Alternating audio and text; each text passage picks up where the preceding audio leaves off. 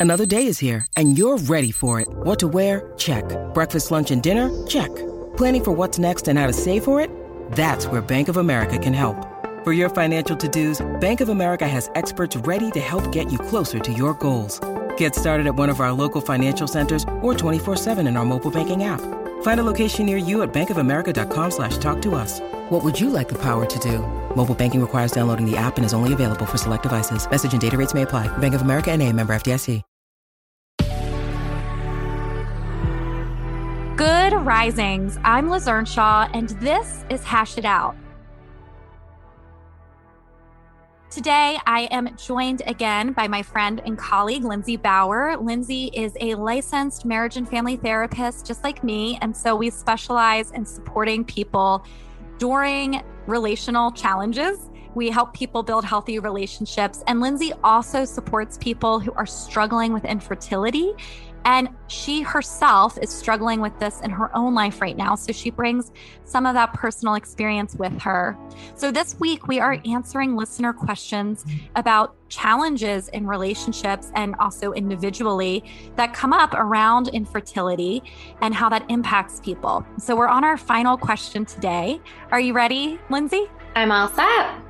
We are going to embark on this IVF journey, and we would like to know what kind of impact this may have on our relationship.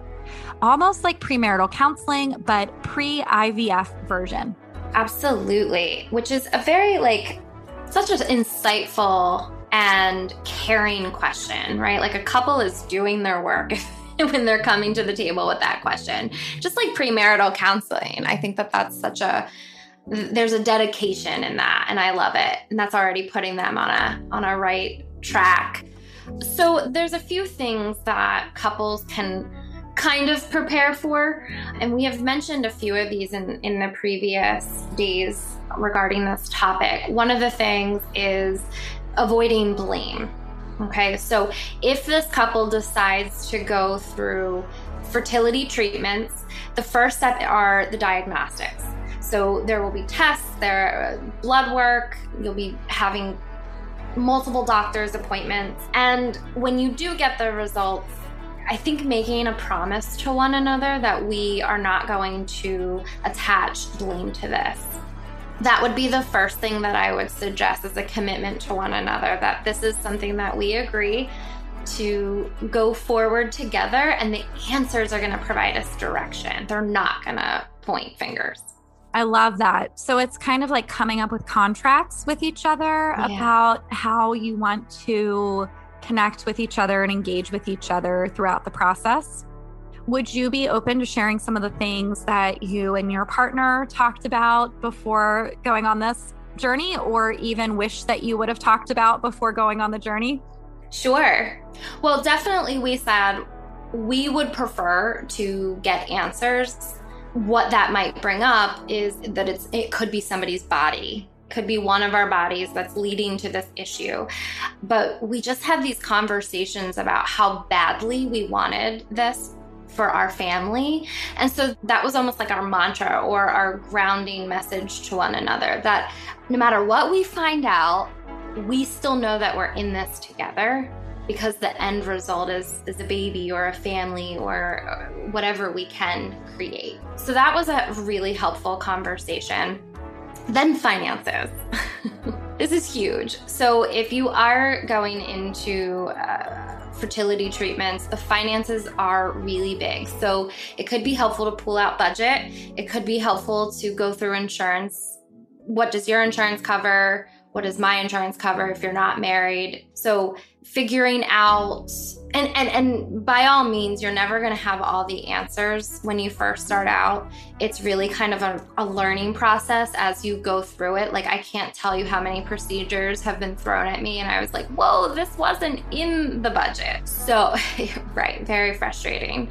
But it's nice to kind of have a ballpark idea and say are we ready for this? What credit cards do you have? What debt do you have? What are there other future plans that we have that financially might stress us out? So, having a clear vision financially was tremendously helpful. I feel like these are such important pointers, and I wouldn't have necessarily even thought through all of them, but it does seem very similar to premarital counseling, where it's really important for a couple to sit down and say, like, what's our why?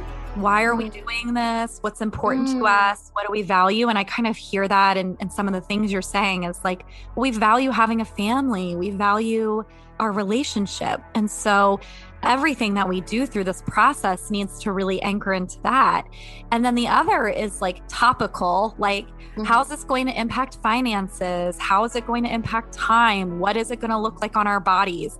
And really kind of talking through, it sounds like what you can realistically do as a couple, mm-hmm. but also some value stuff around that too, because you might have one person saying, spending money is really uncomfortable to me and this is really expensive another person saying this is so important i don't care how much money we we throw at it money spending is is okay and it's something that actually i think we should do to get where we want to get in a relationship and so having these premarital conversations sounds incredibly important pre-ivf and one other conversation i'm thinking of and you you alluded to this when you talked about blame is communicating about how you communicate, which again, mm. in premarital counseling, people talk about that. Mm-hmm. How are we going to bring up difficulties and disagreements?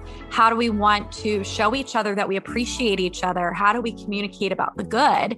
And so, really learning how to not blame, not get into messy conflicts, mm. and work together and to really have a shared sense of positivity about each other. And that brings me to a question I have for you, which is I'm guessing a lot of people can lose track of the good when they're going through this process. And this is not a toxic positivity question because you and I both know that it's okay to focus on what's hard and bad mm-hmm. and all of mm-hmm. that. Mm-hmm. But I've worked with a lot of couples who, when they're going through a painful experience, it can take over and they don't make as much intentional time for let's still go on a date or let's still make sure that we are flirting with each other sometimes or let's still celebrate x y and z even though this piece is really hard we can still have some beautiful aspects of our life too and i'm wondering if if those are kind of important conversations that you think people should should have you know how are we going to make sure we maintain focus on the good Mm. Oh, they're extremely important. And I, I want to add to it even sex. So, sex can become a chore when you're trying to conceive, especially if it's on year two. So, conversations around how do we make sex enjoyable and less of a chore? Are we still having sex even if I'm not ovulating? Right? Can we still enjoy each other in the bedroom? to, to liven the relationship. And sex is actually proven to bring about pleasure, bring about intimacy and closer relationships. So it's very important to add that in there into your conversations as well. As you were saying that, I was just mm-hmm. thinking about how huge this is holistically for the couple to go through. I mean, I already knew that, but it just struck me. It's like every area of life could accidentally become completely focused on IVF. Yeah. So the things you talk about, finances, sex, social life, all of these things could be impacted and kind of absorbed. Yeah. And what I'm hearing you say is it's so important for couples to talk about how not to let it all be absorbed. Mm-hmm. To, of course, recognize it will impact, but to allow space for there to be sex that's not about trying to get pregnant to have experiences where you can spend money on other things maybe or maybe it's okay to save money and to to put some aside to be able to hang out with your friends for other reasons to have right. conversations about other things. And i could see that that could so easily become really messy. Yeah well, and also we grieve differently, right? So that's important for couples too, where one partner might be someone who needs to have alone time. They may need to sit on the couch and watch a really good movie. They may need to call their best friend for an hour phone chat and just vent the other partner might need social interactions. They might need to be out. They might need to do different things in order to reduce pain and to feel normal again, a sense of normalcy. And the reason I'm bringing this up with couples is because my partner and I at first had a really hard time. I thought when he was going to go out with his friends that he was abandoning me because my way of dealing with my pain was to stay in, journal. I'm a very introverted person when I'm struggling. So I was like, How could you leave? You're not feeling pain from this? And he was like, Oh, yes, I am. But I need to be out and about right now. I think that's so important for us to remember is also that when we're going through a tough time with our partner, they might have difficult emotions too, but we're not always going to respond the same way. Yeah. And again, this goes back to something I think we've said in a lot of the episodes this week, which is that you can either be at each other's throats mm-hmm. about things, or you can continually ground into the reality that the two of you are teammates mm-hmm. and that you're working on this together, even if sometimes it looks a little different. Mm-hmm. Awesome.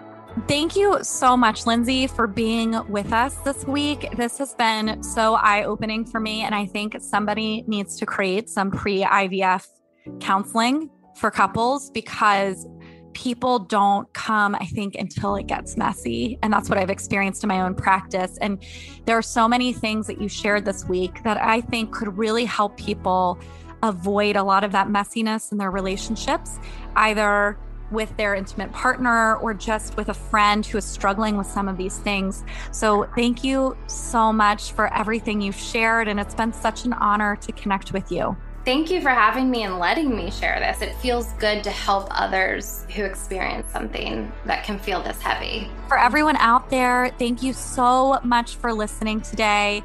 It is such an honor to connect with all of you.